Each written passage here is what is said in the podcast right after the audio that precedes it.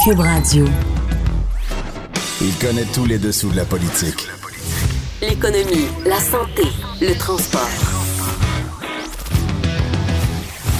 Chef du bureau d'enquête de l'Assemblée nationale. Antoine Robitaille. Là-haut sur la colline. Cube Radio. En direct du Cochon de Cube sur la colline. Excellent mardi à tous. Et la colline, justement, elle ressuscite aujourd'hui après la pause Pascal. Vous la pognez? Ressuscite, Pascal, hein? Pâques? Bon. Oui, très drôle. Période de questions à 14h. Espérons que ça va être meilleur que mes blagues de, de début d'émission. Deux parlementaires seront avec nous. D'ailleurs, il y aura Mar Marois Risky au téléphone du Parti libéral et Vincent Marissal de Québec solidaire. On va discuter, entre autres, de stratégie numérique, mais on a plein de sujets avec eux. Vincent Marissal, j'ai enregistré l'interview tout à l'heure. Écoutez ça, c'est intéressant. Il parle de son ancienne vie, notamment de ses anciens collègues, dont André Pratt. Euh, à 13h30, il y aura José Legault qui sera là, la chroniqueuse au Journal de Montréal. On va discuter du cas Kathleen Veil et peut-être aussi euh, du pape du, du plateau. Euh, on saura c'est qui. Restez à l'écoute. 13h45, deux constitutionnalistes pour le prix d'un. Il y aura Patrick Taillon comme à l'habitude, mais Marc Chevrier se joint à nous parce qu'il propose une idée très subtile, euh, mais très intéressante. Euh, donc, euh, une question constitutionnelle, vous verrez tout à l'heure, mais d'abord, évidemment, notre compteur est là et un vadrouilleur. Amenez-moi des roses. J'attendais la chanson de François. Ah oui! mademoiselle car j'ai rendez-vous. Eh oui! C'est très important. On a rendez-vous avec Patrick Belrose, euh, qui est euh, reporter, euh, correspondant parlementaire au Journal de Québec, Journal de Montréal, qui est dans les couloirs de l'Assemblée nationale. Bonjour, Patrick. Oui, bonjour, Antoine. Je vais trouver mon, mon, propre cochon pour pouvoir te parler aujourd'hui. Je suis dans la petite cabine téléphonique du foyer de l'Assemblée. Ah oui! Ah, j'ai fait ça souvent. Moi, j'aimais ça, faire des, des, des, des, directs de là. C'est très agréable. C'est un peu écho en plus, puis ça, ça donne vraiment l'impression d'être dans le vieux Parlement. Et, et, d'ailleurs, qu'est-ce qui se passe? Est-ce qu'il y a des, euh, des, des, parlementaires déjà qui se sont arrêtés pour vous parler? Tu étais à l'entrée, je crois, du, euh, du caucus du euh, parti de la, de la CAQ. Là. Oui, exactement. Alors, je me suis absenté un petit peu pour venir te parler, mais là, il y a les libéraux là, qui défilent et qui vont à leur caucus. Excellent. Mais toi, tu veux nous parler évidemment de, de, ton, ta primeur de ce matin euh, sur le deuxième bain euh, qui, dans les CHSLD, est largement offert dans la région montréalaise, deuxième bain par semaine, euh, mais pas, pas à Québec, c'est ça? Pas dans la capitale nationale? Exactement. En fait, on se souvient que la CAQ en avait fait son cheval de bataille pendant, pendant qu'elle était dans l'opposition. Elle demandait un deuxième bain pour tous les résidents de CHSLD qui le désirent et qui peuvent l'obtenir. Donc, euh, on sait qu'il y a des gens qui sont trop mal en point pour, euh, pour l'obtenir ou qui ont des problèmes de, de, de perte euh, cognitive. et donc, on voulait voir, ben, après l'annonce l'an dernier par le ministre Gaétan Barrette de 36 millions pour embaucher 600 nouveaux préposés aux bénéficiaires. En fait, même ça remonte à il y a deux ans, septembre 2017. On voulait voir si la situation s'était réellement améliorée. Et euh, d'entrée de jeu, on peut dire que oui, vraiment, la situation s'améliore un peu partout au Québec. On a différentes régions où on parle théoriquement de 100% des bains qui sont donnés. Donc, évidemment, tout le monde m'a un peu mis en garde en disant, ben écoutez, oui, ça arrive parfois qu'il y a des, un manque de personnel, donc c'est pas tout à fait 100% mais grosso modo, on tourne autour de, 100% Et d'autres régions où euh, on n'est pas à 100% mais quand même, ça s'est nettement amélioré. Euh, si on prend les Laurentides, la Nodière, Montérégie, Outaouais, on tourne autour de 75-80% Donc, euh, quand même, euh, c'est nettement mieux qu'auparavant. Là où le bas blesse, comme le veut l'expression, c'est le CIUS la capitale nationale. On sait que la région de Québec a un très beau, très bon, très bas, pardon, taux de chômage, pénurie de, main-d'œuvre. Et malheureusement, dans le CIUS de la capitale nationale ont réussi seulement à offrir un bain sur quatre, 27% euh, Donc, c'est très, très peu malgré les sommes qui sont euh, octroyées. Et ce qu'on m'explique euh, du côté du CIUS, ben, c'est que oui, en effet, on est conscient de la situation, euh, que la pénurie de main-d'œuvre fait mal.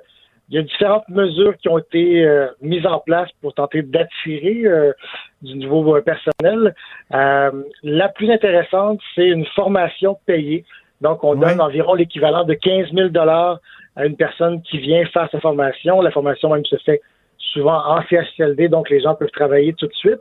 Et étant donné les besoins, ben, on leur garantit directement un emploi à la sortie, euh, ben, en fait, à la fin de la formation. Donc, la personne est payée pour étudier et par la suite a un poste garanti. Et ça, ça c'est en place depuis un bout, euh, d'un bout de temps ou euh, depuis très récemment? Ça fait, ça fait quelques mois. C'est donc je- de, de mémoire, c'est depuis, euh, depuis cet été. Euh, là, ce qui est intéressant, c'est Donc, on peut voir, pas encore euh, ben, savoir si ça a eu de l'effet là, dans, dans, la, dans le fameux, dans, dans l'octroi du deuxième bain, si je puis dire. Non, exactement ça. On, on sait qu'il y a plusieurs personnes qui se sont inscrites, qui, qui font la formation, mais il est encore trop tôt pour dire si ça a eu un effet concret. Ce qui va être intéressant de voir avec la CAC, c'est que donc la CAC en campagne électorale s'est engagée à euh, offrir un deuxième bain à 100% des résidents. Euh, on a beau comprendre qu'il y a une pénurie de main d'œuvre, il faut quand même régler le problème.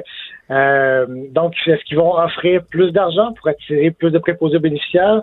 Est-ce qu'on va en chercher à l'étranger? Euh, C'est des questions qu'il va falloir poser tantôt au gouvernement Legault. Oui, oui, ça devrait être euh, une des questions d'ailleurs à l'ordre du jour, à la période de questions là, qui aura lieu euh, à 14 heures. C'était très important dans le discours de la coalition Avenir Québec, juste pour revenir à ce que tu disais au début, euh, on, on- on réclamait un deuxième bain partout. Donc, il y a eu des progrès, mais pas à Québec. Mais je me souviens que une des réponses de Gaétan Barrette, le ministre de la Santé de l'ère Couillard, c'était euh, que une débarbouillette, ça pouvait faire l'affaire aussi. là. Et lui-même Ouais, se référait à son expérience. Un, un- Ouais. un coup qu'il y a eu de l'argent dans le budget, il a fini par se rallier puis dire ben écoutez, euh, finalement, on va offrir le deuxième bain. Il avait, il avait demandé qu'on offre le deuxième bain à 100 des résidents. Par contre, Ouais. la CAQ avait été encore plus loin, je te rappellerai, euh, en réaction justement aux 36 millions offerts par euh, M. Barrette. Euh, François Paradis, donc, qui est président aujourd'hui de l'Assemblée nationale, mais qui était euh, critique en santé dans la- dans l'opposition, euh, avait dit ben maintenant, ça prendrait une loi, en fait. Il faudrait enchasser le deuxième bain dans une loi pour s'assurer que ça, ça- ça- on- il n'y aura pas de recul sur ce soin offert aux aînés. Euh, je suis pas certain si le gouvernement Legault est prêt à aller jusque-là. Et même Oh. au Conseil national de la CAC il y a deux ans, je te rappellerai que euh, le, le plancher, donc les, les militants, avaient voté pour un troisième bain. Oh, Et là, euh, oui. Et là, François Paradis était sorti rapidement en disant que alors, écoutez, là, ça ne fonctionne pas, ça va coûter trop cher. Euh, mais oui, les militants étaient prêts à aller encore plus loin que la CAC euh, dans l'opposition. Très bien. Ben, merci beaucoup, euh, Patrick Belrose. On te laisse euh, retourner dans le corridor, là, où il y a sûrement plusieurs euh, points de presse et impromptus de presse, puis on s'en reparle peut-être demain euh, à notre micro. Excellent demain. OK, merci beaucoup. Bon, c'est l'heure du compteur maintenant, avec sa musique de présentation.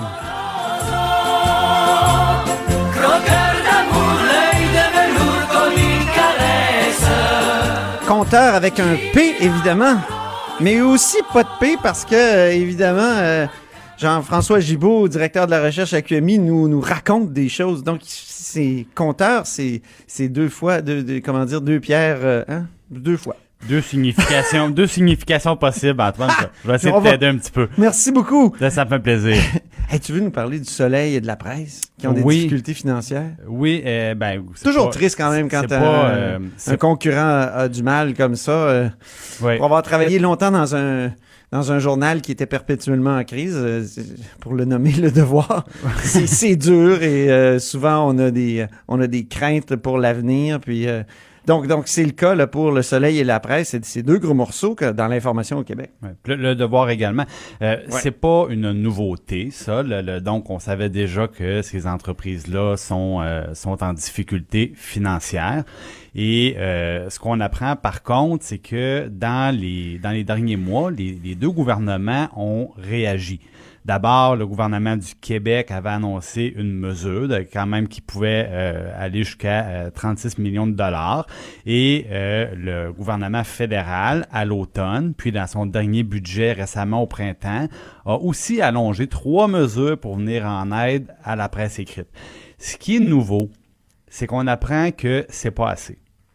Et Ah que, euh, notamment, oui, la presse et Groupe Capital Média, qui est l'entreprise le- le- qui détient, dans le fond, les euh, six journaux régionaux comme Le Soleil, effectivement. Le Soleil, c'est ça, j'ai dit juste le Soleil, mais en Ouais, fait c'est Capital Média, donc euh, c'est la Tribune de La Sherbrooke, c'est Tribune, le Nouvelliste, le droit. Ouais. C'est euh, plusieurs, euh, La Voix de l'Est aussi. Voilà. C'est plusieurs journaux, là. C'est l'information régionale. En région. Bon. Et euh, donc, euh, ces entreprises-là se sont adressées au gouvernement du Québec encore tout récemment pour dire, malgré ce qui a été annoncé, ça sera pas suffisant pour garder la tête hors de l'eau. Maintenant, nos informations euh, sont claires. C'est-à-dire que dans le cas du groupe Capital Média, particulièrement là, la situation du soleil est problématique et euh, on est dans, dans, dans un état d'urgence, si on veut. Ah oui. Euh, ça va être difficile de se rendre jusqu'à l'automne pour eux dans les, dans les conditions actuelles. C'est une Donc, question de moi, là. on, est, on est dans le court terme. Ouais. Euh, dans le cas de la presse, on parle plutôt de, de difficultés à se rendre à l'année prochaine. Donc, euh, un- 31 décembre. Ouais, un échéancier un peu plus, un peu plus long. Et euh, bon, maintenant, c'est parti. Parce que la presse a reçu 50 millions Voilà. des anciens propriétaires, donc euh, la Premièrement, famille il y avait, euh, là j'ai parlé des programmes généraux. Mhm. Euh, dans le cas du groupe Capital Média, il y avait eu en plus un prêt de 10 millions de dollars fait à l'entreprise. Ben oui. Et il y avait eu aussi un demi-million accordé au devoir.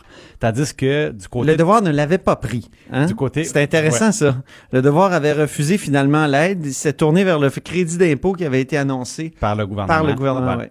Donc ça, c'était les aides ponctuelles parce que euh, c'est important de le mentionner parce qu'il y avait eu tout un débat autour de, des aides euh, ciblées. Parce qu'évidemment, c'est la grande question de l'indépendance des médias, Ben oui. l'indépendance des salles de nouvelles. Euh, On, on veut pas, par exemple, qu'il puisse y avoir de lien d'établi entre l'aide directe qu'un gouvernement apporte à un média, puis après ça, les, les, les, les textes qu'on peut y lire ou les opinions qu'on peut y retrouver dans, chez les chroniqueurs, bon, par exemple, évidemment. Et euh, bon, je continue. Du côté de la presse, ben là, c'était plus, ça avait été encore plus spectaculaire. Rappelle-toi, Antoine, projet de loi privé à l'Assemblée nationale pour Oui. défaire une vieille loi, dans le fond, je veux pas revenir, c'est un peu technique, mais qui leur permettait de se transformer en organisme à but non lucratif, parce que la presse appartenait à Power Corporation. Et euh, il y avait deux difficultés. La première difficulté, c'est que ça fait longtemps que l'entreprise, euh, que la, la presse perd de l'argent. Et là, euh, ça coûtait des sous donc à son actionnaire. Et la- l'Assemblée des actionnaires de Power Corporation, tout le monde n'était pas content de devoir assumer ces pertes-là. Ben. L'autre chose, c'est que l'entreprise voulait avoir l'aide du gouvernement fédéral à l'époque. Et lorsqu'ils sont allés cogner à Ottawa, la réponse qu'ils ont eue, c'est il y a plusieurs médias écrits actuellement qui ont des difficultés. Le problème, c'est que plusieurs appartiennent à des grandes fortunes qu'on parle des, des- de la famille Desmarais, qu'on parle de la famille Thompson, qu'on parle de M. Pelado, et le gouvernement fédéral a dit, ben non, on ne va pas utiliser des fonds publics pour donner de l'argent à des personnes qui sont milliardaires, parce que politiquement, ça ne passait pas. Donc, c'est un peu de là qu'est venue la décision pour eux de se convertir en organisme à but non lucratif. Leur ancien propriétaire, la famille Desmarais, a fait une mise de fonds, un peu comme un farewell goodbye de 50 millions de dollars. C'est beaucoup d'argent Un don d'adieu. un don d'adieu. Et ce n'est pas suffisant. Donc, euh, on se retrouve euh, tout récemment. là, on est dans maintenant on- ce qui se passe dans les, les- les semaines actuellement. Euh, ils sont allés cogner du côté du gouvernement du Québec pour dire on n'y arrivera pas, même avec tout ce qui a été mis en place plus récemment. Et on sait la presse mène aussi une levée de fonds. Là, si, vous- si vous consultez les, si vous consultez l'application, ils mènent une levée de fonds. Je soutiens la presse. je oui. soutiens la presse qui, euh, bon, malheureusement, les, les, les, euh, les résultats ne sont pas ne sont pas très bons de ce côté-là. La question a été posée ce matin, euh, notamment à Québec solidaire, puis il y a Gabriel Nadeau-Dubois euh, qui a dit qu'il était d'accord euh, sur l'importance de trouver une solution globale euh, pour l'avenir des médias, mais on peut plus refaire ce qui s'est fait dans le passé, c'est-à-dire par le gouvernement Couillard, des aides ponctuelles à certains médias selon les difficultés, et là je le cite au texte, que, que ces médias-là rencontrent. Donc, euh, c'était c'était le défaut, c'est que c'était pas un programme normé, c'était un programme d'urgence, un prêt, un prêt dont on verra jamais euh, comment On dire de- l'argent Non, 10 voilà. millions euh, le prêt à Capital Média. euh, Tout indique que ça sera pas possible de, de, de- de le rembourser. Donc, il y a une première difficulté. Et bon, ce que tu soulignes, c'est tout à fait juste. C'est-à-dire que euh, lorsqu'on pose des questions autant au gouvernement qu'aux partis d'opposition, tout le monde est, est prudent et tout le monde dit on, on- on ne veut pas refaire l'erreur de l'ancien gouvernement libéral qui a été de donner de l'argent de manière ciblée à une entreprise. Euh, et, maintenant, tout le monde veut se tenir loin de ça. Donc, on, veut y aller par des mesures d'application générale, universelle, où on, ne choisit pas les, les, bénéficiaires directement. C'est facile. Il y a des modèles qui existent. On aide les, les, les euh, magazines canadiens depuis des années euh, je me souviens, c'était la grande bataille, par exemple, de Jean Paré, le fondateur de l'actualité. Dans les années 80 et 90, il réclamait de l'aide pour empêcher, d'une part, à Time Magazine de, de déverser, de se déverser carrément sur euh, le, marché canadien. Puis en plus, il forçait Time Magazine d'avoir une édition canadienne d'une certaine façon. Et en même temps, aider la presse locale. Mais il y a des difficultés. Et quand on pense à ça, on est vraiment dans une autre époque. Hein? Ah, complètement. écoute. Mais les, les, difficultés que ça pose, d'abord, le, le, le, il faut, comme je le mentionnais dans le cas de Groupe Capital Média, l'échéancier est court. Donc, il faudrait trouver une aide universelle qui est en place avec des critères définis, puis les, ah, les formulaires, puis que ça, que ça arrive assez vite pour qu'ils puissent le réclamer. Premier défi. C'est ça. L'autre défi, ben évidemment, c'est, oui, c'est, on parle de médias d'information, mais ce sont des entreprises. Et les entreprises, évidemment, sont en, sont en concurrence, comme n'importe quelle entreprise dans ben n'importe quel secteur. Et là, à ce moment-là, ben, on, vient fausser un petit peu, on, vient fausser la partie. C'est-à-dire qu'il y, a, y, a, des, faut pas qu'on vienne gommer des lacunes de gestion, par exemple, et refaire un peu les, les, arbitrages entre entreprises. Donc, c'est très délicat. Très délicat. On est dans cet équilibre-là. Il y aura commission parlementaire, ça, c'est intéressant. Donc, les, les, les, euh, les représentants des différents partis politiques qui ont convenu de se rencontrer pour définir quel sera le mandat de la commission parlementaire qui va se pencher euh, en bonne partie sur cette question-là. Ah, pour aller en région, entre autres. Hein? Oui, beaucoup, parce que l'information régionale, évidemment, c'est euh, une... Euh, j'entendais Harold Lebel nous dire qu'il y avait une préoccupation, le député de Rimouski là, du Parti québécois dit qu'il y avait une préoccupation à cet égard-là. donc, la, la, commission va devoir faire des recommandations sur, sur tout ça, puis le gouvernement, évidemment, va devoir réagir. On va suivre ça, en tout cas. C'est très important, très intéressant, puis en même temps, c'est délicat. Merci beaucoup. Donc, euh, Jean-François Gibault, notre compteur et directeur de la recherche à QMI. Là-haut sur la colline. Pour nous rejoindre en studio. Studio à commercial cube.radio. Appelez ou textez. 187 cube radio. 1877 827 2346. Oui, on est de retour à la hausse sur la colline avec Marois Risky, la députée libérale de Saint-Laurent, qui est en studio. Bonjour. Bonjour. On va d'ailleurs d'abord écouter un extrait de l'étude de crédit hier euh, que vous avez faite sur la stratégie numérique avec euh, Éric Kerr, le ministre Éric Kerr. Cette dépendance qui pousse certains jeunes à commettre l'irréparable. Est-ce que en ce moment, avec les jeux électroniques qui rentrent dans nos écoles, n'avez-vous pas un peu peur? Si j'ai un peu peur. Moi, j'ai un fils qui est tradé en cyberdépendance, Madame la députée. Je peux vous dire les, ravages que ça peut faire. Donc, s'il y en a un ici qui peut comprendre de quoi vous parlez, là, c'est moi. Mais en même temps, je comprendrai que je ne veux pas faire l'étalage de ma vie privée, là, mais, en même temps, je pense que ce qui a été proposé par le ministre de l'Éducation va permettre d'outiller nos professeurs. Est-ce que la réponse d'Éric Kerr, Marois Risky, vous a surprise? Elle m'a beaucoup ému, la réponse de M. Kerr. Puis, euh, évidemment, euh, on compatissait avec lui. Puis, par la suite, on s'est parlé, lui et moi. Et il est très sensible, il comprend. Euh, qu'évidemment, on peut pas amener des jeux vidéo à l'école. La semaine dernière, lorsqu'il était à l'annonce avec M. Roberge, puis qu'ils ont entendu parler euh, que M. Roberge disait, ben, on va amener les jeux vidéo parce que c'est ça le futur, puis les ben jeunes, ils aiment ça. Je comprends que les jeunes adorent les jeux vidéo, je comprends parfaitement, mais le rôle de l'école, c'est de former les citoyens de demain. Et en ce moment, on a déjà beaucoup euh, d'anxiété chez nos jeunes, on a déjà un taux de suicide important, on a des idées suicidaires euh, importantes aussi chez les jeunes. Vous faites un lien avec les jeux vidéo? Oui, je fais un lien parce qu'on j'en ai parlé hier durant les crédits. On se rappelle du documentaire web qui fait référence au fils d'Alexandre Taillefer. Oui. Où est-ce qu'il y a beaucoup de cyberdépendance et que par la suite, quand j'ai dit dans les crédits hier, qui commettent l'irréparable, c'est la cyberdépendance qui, des fois, peut pousser certains jeunes, pas tous les jeunes, mais un, c'est un trop. Mhm. Et on a, nous, le devoir de s'interroger avant de changer nos façons de faire dans nos écoles. En ce moment, le ministre de l'Éducation, dès qu'il a une bonne idée ou qu'il pense avoir une bonne idée, il réfléchit pas, il la met de l'avant. Mhm. Rappelez-vous, une fois, vous m'avez reçu ici euh, dans vos studios pour parler des visites éducative dans les magasins Apple Store. Oui, oui, ah pour oui. Moi, pour moi, c'était simple. Non, on n'amène pas ni les enfants dans le magasin Apple Store, mais on n'amène pas non plus Apple Store dans nos écoles, alors que le ministre dit, ben, oh, on va juste amener peut-être les gens de Apple dans nos écoles. Non, il faut comprendre que le rôle de l'école, ce n'est pas de former des consommateurs, mais des Mhm. citoyens. Qu'est-ce qui se passe dans la tête des gens qui proposent ça? Est-ce qu'ils sont. euh, Est-ce qu'il y en a pas qui, qui peuvent être mal intentionnés? Peut-être qu'il y en a qui sont bien intentionnés, mais mal intentionnés? Probablement qu'ils sont bien intentionnés, puis qu'ils aiment aussi le jeu vidéo, puis disent, ah, on va les éduquer. J'en suis qu'il faut former euh, les, les jeunes citoyens, nos jeunes élèves, à vraiment avoir un comportement responsable dans Ouais. les jeux vidéo, mais on peut pas amener le jeu vidéo, jouer à l'école, et par la suite penser sincèrement que quand ils vont arriver à la maison, ils vont moins jouer. On veut juste augmenter leur nombre d'heures devant un écran de Mais C'est télévision. ça qui est terrible. Exactement. Puis euh, Moi, j'ai eu trois enfants, là. On lutte constamment, surtout, les, ga- surtout quand on a des garçons, contre les jeux vidéo pour qu'ils fassent autre chose. On veut les sortir des sous-sols, on veut les sortir des chambres. Puis là, l'école nous dirait, ben non, ils vont aller à l'école, puis là, qu'est-ce qu'ils vont faire? Ils vont être encore assis devant un écran en train de tirer des, des zombies.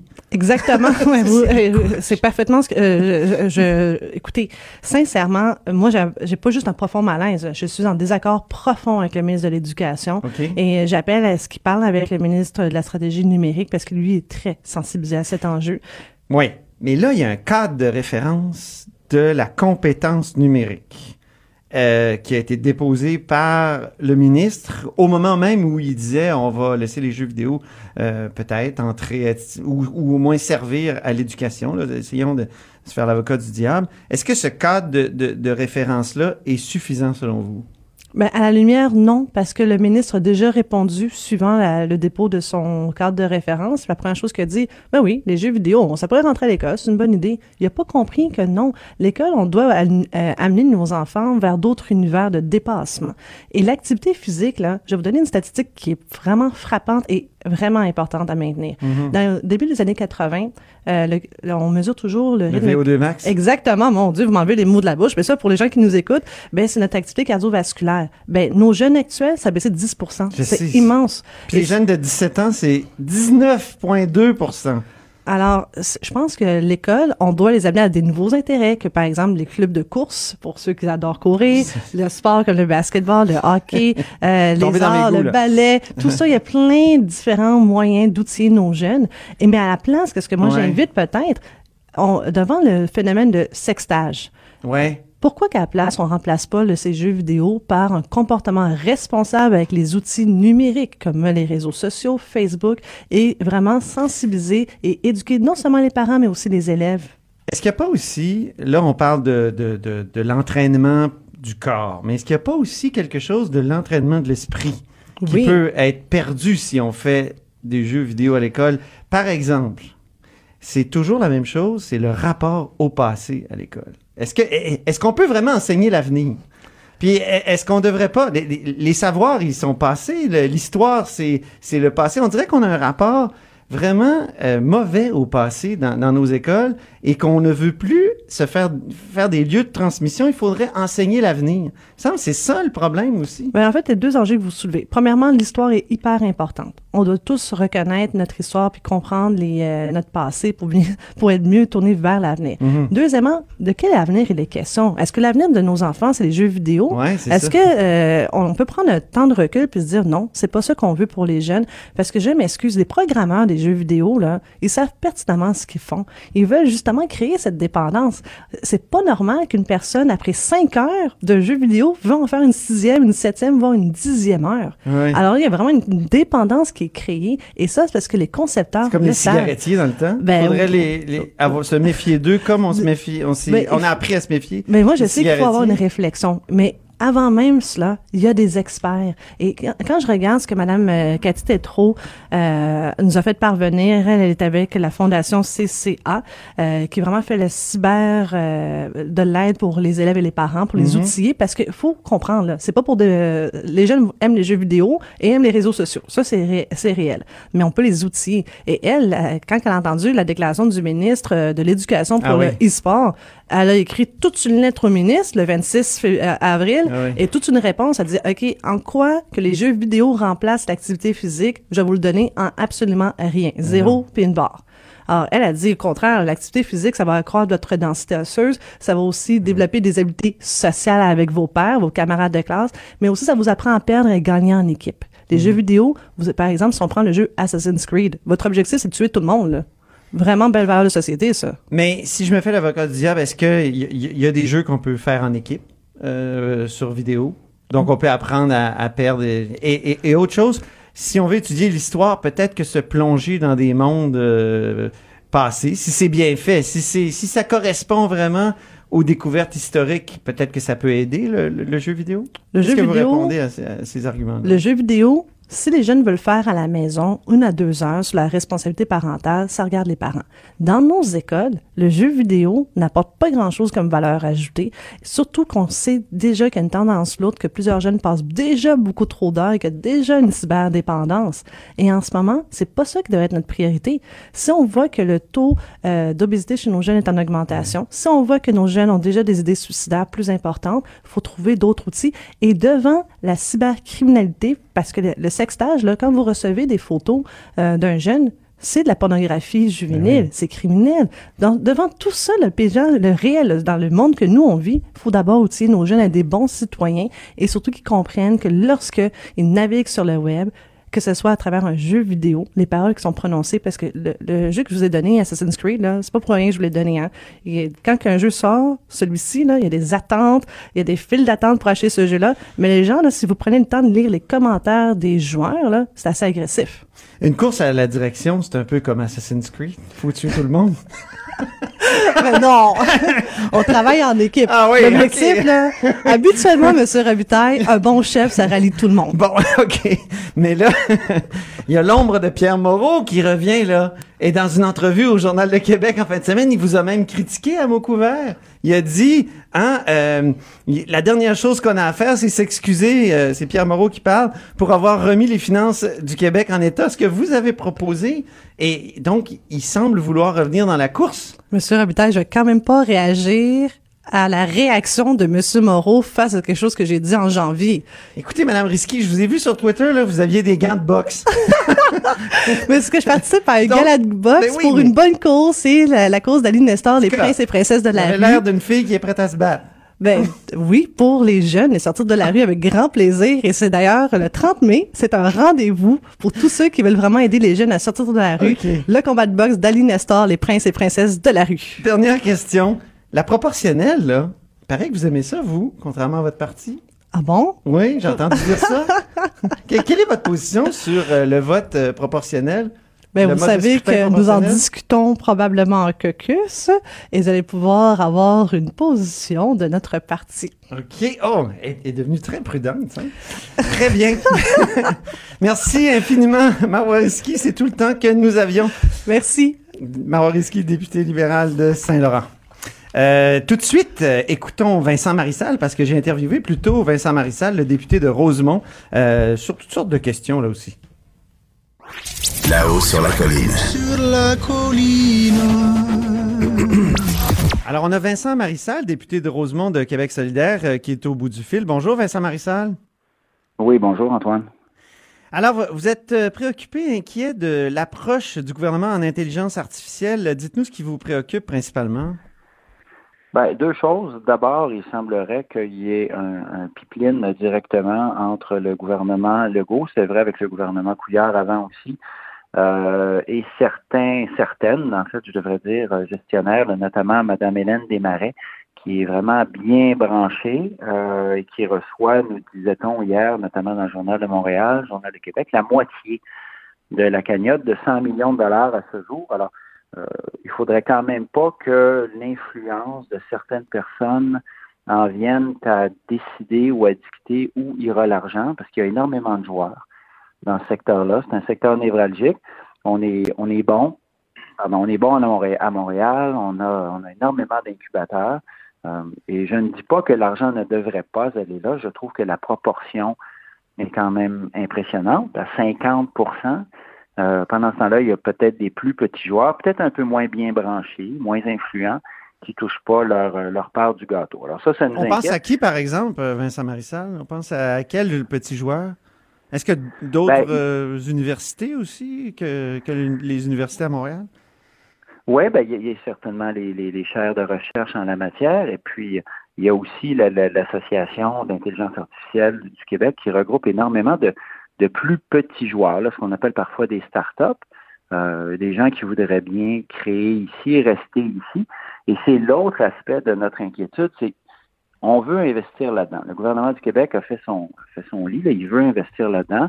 Et c'est probablement une bonne, une bonne idée, c'est une bonne filière, un peu comme il y a 20 ans, euh, la création du jeu vidéo qui a, qui a été payant finalement pour le Québec. Cela dit, euh, il faut s'assurer qu'il y ait des retombées pour le Québec. Alors, est-ce qu'on a les brevets? Est-ce qu'on tire les profits de ça? Ou est-ce qu'on fait juste permettre à des startups ou à des, des entreprises de grossir, puis éventuellement d'être avalées par des géants ailleurs? Alors, qu'est-ce qu'on garde ici? si on investit de l'argent public là-dedans, je pense que la moindre des choses, c'est de s'assurer qu'on ait un retour sur l'investissement. Euh, il y a votre collègue Michel Girard, justement, dans le journal de, Montréal, qui avait une assez bonne analyse récemment là-dessus, où il appelait à tout le moins à la prudence. Oui, euh, on va s'investir temps et argent dans un secteur comme celui-là, mais euh, attention, là, on ne va pas juste permettre à des entreprises de gonfler puis de devenir éventuellement une proie pour des plus gros. Oui. Pour ce qui est de, comment dire du caractère très attrayant, semble-t-il, de euh, Hélène Desmarais, l'administratrice et, philanthrope, là, qui auriez-vous pu faire cette, cette critique-là lorsque vous étiez à la presse? Ah ben, c'était pas vraiment mon champ d'expertise à l'époque. J'étais plus politique, politique. Je pense qu'on est plus dans le domaine des affaires ici. Mais je pense qu'effectivement, il faut poser les questions. Et euh, s'il y avait disproportion, et il semble y avoir disproportion ici, euh, chose certaine, je ne serais pas gêné de le dire. Euh, Madame Desmarais et les autres, de toute façon, sont capables de se défendre. Ils en ont les moyens, ils ont les tribunes aussi. Il faut, ce qu'il faut là-dedans, je pense que le, le, mot là-dedans, c'est transparence, euh, efficacité, pour qu'on s'assure que l'argent qu'on qu'on dirige vers ces groupes-là, c'est pas juste une question de cocktail puis de lobby, que ce soit effectivement dirigé vers les bonnes personnes. Et il y a votre collègue libéral, Marois Risky, qui se disait très préoccupé par euh, une question qui est liée à ces questions-là, c'est la perte de souveraineté sur les données personnelles des Québécois. Si une compagnie américaine obtenait le contrat d'info euh, nuagique, euh, votre position sur ce sujet-là, quelle est-elle? Ben, il y a une perte de souveraineté, oui, mais il y a encore aussi inquiétant, sinon plus, c'est les risques. Les risques de fuite, les risques de dérapage, les risques de piratage. Vous savez, une des premières, sinon la première responsabilité, le premier devoir d'un gouvernement envers ses concitoyens, c'est de les protéger, d'assurer leur sécurité. Ça vaut aussi pour les renseignements personnels. Les renseignements personnels, en cette époque-là, euh, post-industriel numérique, c'est la matière première des algorithmes. Les algorithmes, c'est le Saint Graal pour quiconque veut euh, influencer l'opinion publique, évidemment, euh, vendre et puis convaincre. Alors, on ne peut pas juste dire on n'est pas bon au Québec pour gérer les renseignements personnels, donc on va les envoyer dans des multinationales, des géants américains qui vont s'organiser avec ça, vu que nous, on n'est pas capable de le faire. Le mhm. gouvernement a, une responsabilité là-dedans. Il ne s'agit pas de louer des stationnements pour les saleuses du ministère des Transports. C'est pas mal plus important que ça. C'est pas mal plus sensible que ça. Il s'agit de données, de données personnelles. Tout, toute votre vie est là entre les mains de géants, de géants américains, pour la plupart, on va le dire, les IBM et les Amazon de ce monde. Votre collègue, euh, votre ancien collègue, je change de sujet, le, sénateur André Pratt euh, s'est excusé de s'être placé en situation d'apparence de conflit d'intérêts en utilisant son bureau de Power Corporation dans ses fonctions politiques et, c'est même le conseiller en éthique du Sénat qui l'a critiqué. Qu'est-ce que vous pensez de cette situation-là? Ben, je pense que si euh, M. Pratt s'est excusé, c'est probablement parce qu'il y avait, il y avait matière et il y avait peut-être apparence de conflit d'intérêts ou conflit d'intérêts. En tout cas, chose certaine, il a été blâmé par un, organisme de surveillance, qui veut dire que on ne peut pas en aucune circonstance, mêler ce genre de choses. C'est bien que les sénateurs sont pas élus, là, puis qu'ils fonctionnent un peu sur leur propre fuseau horaire. Là. dit, euh, au cours des dernières années, on a essayé de faire le ménage à Ottawa avec le Sénat. Bon, c'est pas fini, là, puis on partait de loin. Mais on peut pas, là, quand on est sénateur, on n'est peut-être pas élu, mais on, touche de l'argent public. On peut pas utiliser à un moment donné les bureaux, puis l'influence, parce qu'un sénateur, euh, pour le commun des mortels, c'est peut-être pas grand-chose, mais dans certains milieux, ça, a une influence. Et, les sénateurs ont des accès. C'est pas juste ça, c'est des législateurs, il me semble, Vincent Marissal, vous oubliez cet aspect-là ben, fondamental, oui, non? Oui, oui, absolument. Non, je ne l'oublie pas. Ce que je veux dire, c'est que quand ils ont de l'influence, ils ont de l'influence aussi sur l'adoption et sur euh, la modification de certaines lois. Puis André Pratt en particulier, on ne pourra pas l'accuser de ne pas être un sénateur présent, de ne pas être un sénateur impliqué. Il est très présent et on le voit souvent dans des débats justement de législateurs. Alors, raison de plus pour qu'il y ait un mur coupe-feu. Euh, je pense qu'on veut, on veut vraiment pas revenir à l'époque là où les sénateurs avaient presque tous et toutes des jobs, des vrais jobs, là, puis que le Sénat, finalement, c'est un petit peu un, c'est un petit peu un à côté. Puis euh, en, attendant, ils siégeaient sur toutes sortes de conseils d'administration. Ils avaient tous un vrai emploi ailleurs, donc ils tiraient des revenus ailleurs. Ils avaient accès au caucus à l'époque, ce qui n'est plus le cas, au moins avec les libéraux. On ne veut pas revenir à ça. Alors, il y, a une telle chose qu'apparence de conflit d'intérêt. Et souvent, en politique, c'est aussi pire que conflit d'intérêt. Vous qui avez une brève carrière de, lobbyiste, euh, juste avant euh, d'entrer en politique, vous avez eu le mandat de, travailler à, à, comment dire, à convaincre les, les, les euh, gouvernements de donner de l'argent ou donner des subventions, aider les, les médias à, à s'en sortir dans cette situation-là. On sait qu'André Pratt, lui, travaillait sur euh, la transform pour, pour Power Corporation la transformation de la presse. Est-ce que vous avez entendu parler de, lobbying qui aurait pu faire, lui, André Pratt, à ce moment-là? Non, moi, j'ai pas entendu parler de lobbying que M. Pratt aurait pu faire. Euh, ce que je sais, c'est qu'il était actif dans le dossier parce que notamment quand j'avais effectivement un, mandat avec la, Fédération nationale des communications, on avait fait un certain nombre de représentations à Ottawa notamment, surtout à Ottawa en fait, pour essayer de faire bouger le gouvernement, pour au moins leur faire comprendre l'urgence de la situation. Et je me souviens qu'à ce moment-là, André Pratt euh, était consulté, mais il gardait une distance. Je me souviens qu'avec nous en particulier, il avait pris soin de garder une certaine distance.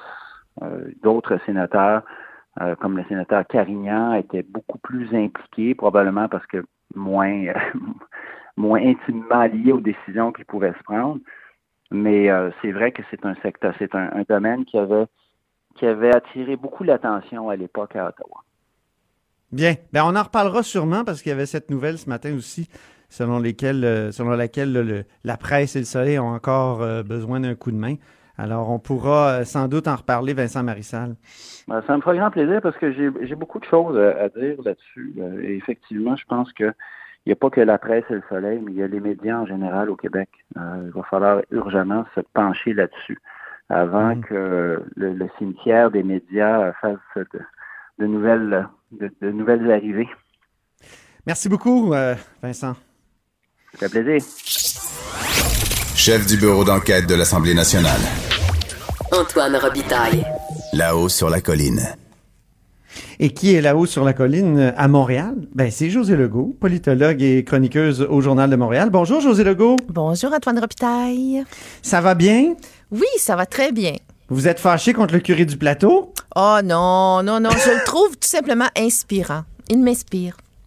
Il m'inspire une, belle chronique ce matin. Il m'inspire ben une belle chronique. Ben oui, ça s'intitule le, curé du plateau. Le petit euh, curé du plateau tu le traites de Moïse en sainte colère et tout ça.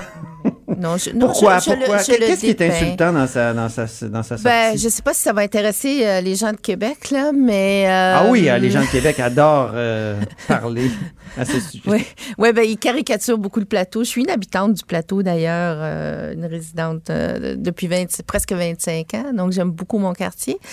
mais non, c'est ça, c'est que j'ai trouvé son fameux message sur sa page Facebook euh, sur euh, la question des inondations euh, qui commençait par fuck you, virgule, nous autres. et qui se terminait là, sur une espèce de diatribe traitant tout le monde d'enfant roi, dont lui-même. C'était tellement confus, mais c'était surtout grossier, vulgaire et ben, égal à lui-même. Oui, c'est ça.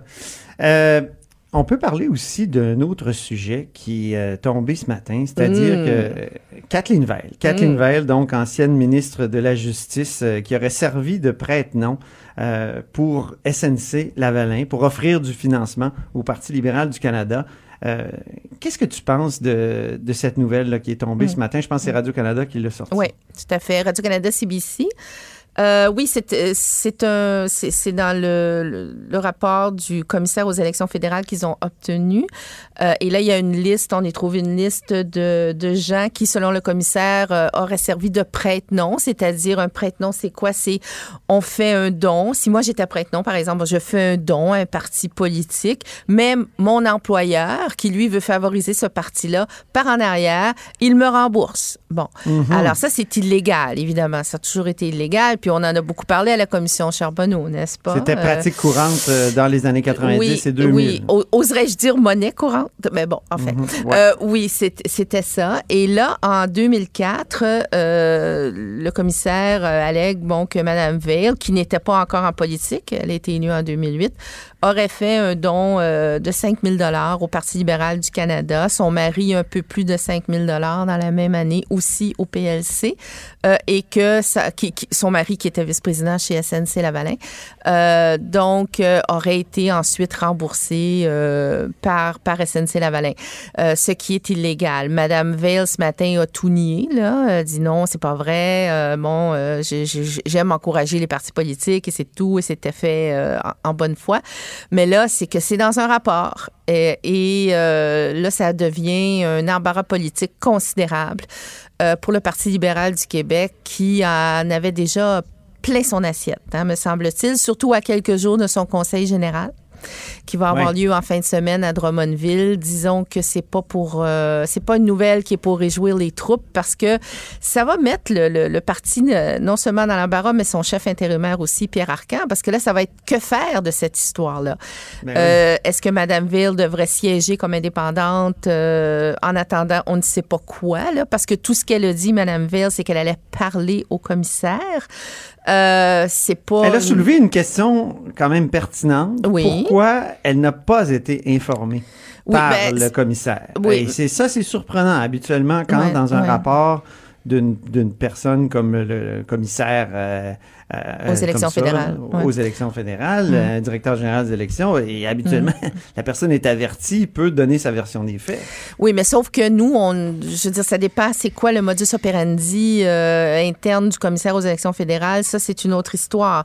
Par contre, là où ça c'est un problème pour le PLQ, c'est qu'évidemment, bon, ben ça laisse flotter euh, des soupçons, euh, qu'ils soient fondés ou pas, et c'est une question de corruption parce que Madame Veil a été quand même ministre de la Justice. Hein. Alors, mettre dans la même phrase ministre de la Justice et illégal, ça marche pas. Hein? Bon, ben même si ce geste-là posé était avant son avant sa, première élection, euh, pour, euh, supposément posé.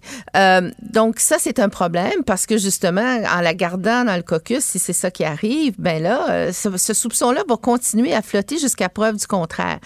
Et oui, Mme Veil, en effet, a raison à poser une question pertinente, mais en même temps, euh, si, elle, si elle jure que c'est faux et que c'est absolument pas fondé, ni pour elle, ni pour son mari, euh, ben là, ça en ferait alors un rapport qui serait diffamatoire. Mais ben oui. Euh, et Mme Veil étant avocate, c'est à se demander pourquoi ne poursuit-elle pas? Mhm. Euh, donc, euh, c'est. Enfin, si, si quelqu'un alléguait que moi, j'avais été prête-non et que je savais que c'était faux, je suis pas avocate, mais je poursuivrais, c'est sûr, pour diffamation. Il y, a des, précédents de choses très graves qui ont été dites puis qui, oui, parce sont que pas suivis de poursuites. oui, mais, mais ça entache Jean-Marc Fournier, Jean-Marc Fournier et euh, Yves Franqueur de ouais. qui Jean-Marc Fournier n'a jamais poursuivi. Ouais, pourtant les propos étaient euh, vraiment très, très durs. Ouais. Euh, mais euh, c'est ça. Mais diffamatoire, ça veut dire deux choses. Ça veut dire premièrement que c'est faux. Et ça veut dire que ça entache la réputation de quelqu'un. Donc, dire d'une ex-ministre des, des, des, de la Justice du Québec et le dire par la voix d'un commissaire aux élections fédérales qu'elle aurait servi de prête-nom, si c'est faux, ça m'apparaît euh, rencontrer ces deux conditions-là, non? Absolument, absolument. Mais on verra ce qu'elle fera. Voilà. On va sûrement lui reposer la question. Mais Alors, pour, euh, pour Pierre Arcan, c'est tout un casse-tête. Absolument, absolument. J'ai hâte de voir euh, ce qui va se passer. Puis euh, je suis certain que nos vadrouilleurs vont poser toutes les questions dans le couloir, puis ils viendront nous en parler à la haut sur la colline. Et toi, tu viendras nous analyser ça. Merci beaucoup, Oui, José je- Legault. et peut-être en parlera-t-on aussi à la période des questions cet après-midi, qui sait? Ça se peut très bien, mais Mhm. évidemment, elle n'est plus, dans le- elle est plus au pouvoir. Donc, les questions rarement s'adressent euh, aux oppositions, mais on verra. Euh, Alors, merci beaucoup, José Legault, tu, tu politologue. sais qu'on et- appelle ça période de questions et non pas période de réponse. OK, oui. politologue et chroniqueuse au Journal de Montréal. Merci infiniment. Merci, Antoine. Maintenant, c'est l'heure de la question constitutionnelle. On s'érotise une question constitutionnelle à la fois. La traduction constitutionnelle. La question constitutionnelle. Eh oui, avec Patrick Taillon, comme d'habitude, professeur de droit à l'Université Laval. Bonjour, Patrick Taillon. Bonjour. Puis il y a Marc Chevrier qui va nous joindre incessamment. Marc Chevrier qui est professeur de sciences politiques à l'UCAM et auteur entre autres de La République québécoise, hommage à une idée suspecte. Il a plusieurs idées suspectes, euh, Marc Chevrier. Il a aussi euh, publié, euh, p- pas publié, mais euh, il nous a remis un texte sur la primauté de la charte québécoise sur la charte canadienne. Comment faire pour organiser cette primauté-là? Donc, dès qu'il sera avec nous, on, on- donc on en discutera avec lui. Mais commençons avec, euh, avec euh, Patrick Taillon. Patrick, dans son texte, Marc Chevrier, euh, il dit que il y a plusieurs façons de protéger les droits et libertés. Puis au Canada, on a comme l'imagination bloquée par une de ces façons-là. Donne-nous les deux grandes familles là, de, Ouais. de, de, de manières là, de, de- ou de, formules En euh, fait, pour protéger les droits et libertés. Au-delà des textes, là, hum, la Charte québécoise, Charte canadienne, Convention européenne des droits de l'homme, etc., il y a d'abord et avant tout des systèmes de protection des libertés. Ah oui. C'est-à-dire que euh, on organise un recours pour les citoyens pour faire valoir leurs droits devant les tribunaux. Ouais. À certains endroits, le, le contrôle va être euh, plutôt euh, dur, euh, complet. Le modèle américain, à quelque part, le modèle qui a été mis en place en, en 1982, l'est à bien des égards. Peut-être à l'exception justement de la dérogation qui va venir permettre de concilier euh, la souveraineté du Parlement, le droit des élus de venir répliquer au pouvoir judiciaire. Donc, ce qui fait que le Canada tend à aller vers un modèle de contrôle qui soit le plus systématique possible, mais avec des, des tempéraments. Les Britanniques, à l'inverse, eux, ont, ont toujours pratiqué un, un- un contrôle de constitutionnalité. euh, en fait, non, ils ont toujours été réticents au contrôle de constitutionnalité, mais c'est un peu la réalité européenne qui les a rattrapés. Et lorsqu'ils l'ont mis en place, ben, ils ont mis quelque chose, un, un dispositif qui euh, permet aux juges de vérifier si euh, ce que ce que l'État fait est conforme euh, aux droits et libertés, mais en, en donnant le dernier mot euh, aux élus par la suite pour donner suite au Donc, jugement. Une forme de contrôle formules- consultatif, si je peux dire. C'est ça. Les deux grandes formules, c'est comme aux États-Unis ou maintenant au Canada, une charte qui est assez, qui, qui, qui, qui protège des droits généraux, là, mettons, droit à la vie. hein. Oui. C'est- C'est général, en maudit, le droit Oui. à la vie. Puis, c'est les juges qui vont interpréter avec le temps, avec plusieurs décisions. Là, on a des décisions depuis 1982, si je ne m'abuse. Et, et ça, c'est des strates de décisions qui, qui ajoutent du, du, du sens à, à- à- au terme, mettons, droit à la vie. Oui. Hein? Et- et- Alors que en, en Grande-Bretagne, là, oui, il y a des grands textes aussi. Oui. Mais c'est le Parlement qui, en bout de course, c'est pas, c'est pas le juge qui va nécessairement trancher, c'est, c'est le Parlement. Non, le juge peut se prononcer si euh, telle loi est conforme à la Convention européenne des droits de l'homme. C'est juste que sa décision euh, produit pas les, les- des effets aussi contraignants. C'est au législateur ensuite de voir la manière dont il va donner suite à ça. Et c'est lui qui a le dernier mot. On pourrait dire, oui, d'une certaine façon. OK. Et au fond, le- le- un des problèmes qu'il y a au, au- au Québec et au Canada, bon, la, la charte québécoise, elle est antérieure à la charte canadienne, mais c'est tout ce débat sur euh, est-ce que la charte québécoise, c'est un truc qui est radicalement différent de la charte canadienne ou dans quelle mesure cette charte peut être différente? Ou si c'est euh, le, le, même système. Ouais, ça c'est intéressant. Euh, il y a comme deux thèmes qui deux thèses qui s'opposent ici. souvent dans les milieux nationalistes québécois, on va dire ah la charte québécoise est meilleure que la charte canadienne, puis elle est pas pareil, puis elle inclut d'autres droits qui sont ah pas dans la charte canadienne. C'est ça. On dit souvent droit collectif. Exactement. Il y a, des droits, collectifs dans la charte québécoise. Il y a des droits économiques et sociaux qui sont euh, proclamés, mais en même temps leur degré de protection est assez modeste. Mais donc ça c'est un discours qu'on remarque. Puis il y en a un autre qui est de dire non, en fait, on aurait peut-être voulu que la charte québécoise soit différente, qu'elle soit, qu'elle soit, tant par son contenu que par la manière dont ça fonctionne. Sauf qu'en vérité, c'est toujours le même juge qui tranche ultimement. Les litiges, ils montent toujours vers la Cour suprême. Et donc, comme c'est le même juge qui se prononce, on l'a vu très rapidement, notamment dans le, cette vieille affaire, l'arrêt Ford sur la loi 101, où on dit, ah, la liberté d'expression commerciale, ben, c'est le même mot dans la Charte québécoise que dans la Charte canadienne, donc je lui donne le même sens. Et donc, on, uniformise, on uniformise les contenus. et, donc, soit on a, on a le même système, deux chartes, euh, deux, chartes qui euh, qui euh, qui sont jugées par le même juge, donc un, système unique, ou soit cette charte québécoise, elle peut se, se différencier. C'est un petit peu ça les, les, termes du débat, si je peux dire. Donc, on a deux chartes, mais elles sont interprétées par les mêmes personnes, donc c'est la même interprétation. Donc, quand on nous dit, ben, ah, il y a la charte québécoise, non, non, il n'y a plus vraiment de charte québécoise. Elle, n'a pas vraiment d'autonomie. Ben, et là, on vient de m'apprendre, sais-tu quoi, il était 54, il nous reste une minute et demie, mais il y a Marc Chevrier, euh, le constitutionnaliste, qui est en ligne. Bonjour, Marc Chevrier. Bonjour, Antoine Robitaille. Ça va Désolé pour le retard, mais je me suis aperçu que mon monde prend du retard. c'est formidable. C'est vraiment pas de chance. Mais on se reprendra, Marc, pour une discussion plus longue, mais quand même, euh, là, c'est ce qu'on était en train de dire, Patrick euh, Taillon et moi, c'est, euh, et c'est Patrick surtout qui le disait, moi je faisais juste essayer de comprendre, c'est qu'il y a deux chartes au, Canada, en tout cas au Québec, il y a la charte québécoise et il y a la charte canadienne. Or, la charte, les deux chartes, c'est-à-dire la charte québécoise n'a plus vraiment d'autonomie. À l'heure actuelle, oui. C'est probablement la situation où nous sommes. Et euh, c'est-à-dire que on peut voir la question de plusieurs façons. Non. Sous l'angle juridique, donc euh, euh, c'est une charte qui a été interprétée par effectivement à peu près les mêmes juges et qui a été alignée essentiellement sur la charte canadienne. Eh oui. Il y a des différences entre les deux textes. Ces différences ont, en, ont eu tendance à être oubliées ou gommées. Oui. Ensuite, on touche, euh, on touche à la fin de l'émission. Je m'excuse, euh, Marc Chevrier, mais il y aurait peut-être une façon que tu évoques dans ton texte d'établir une sorte de primauté de la Charte québécoise sur la Charte canadienne.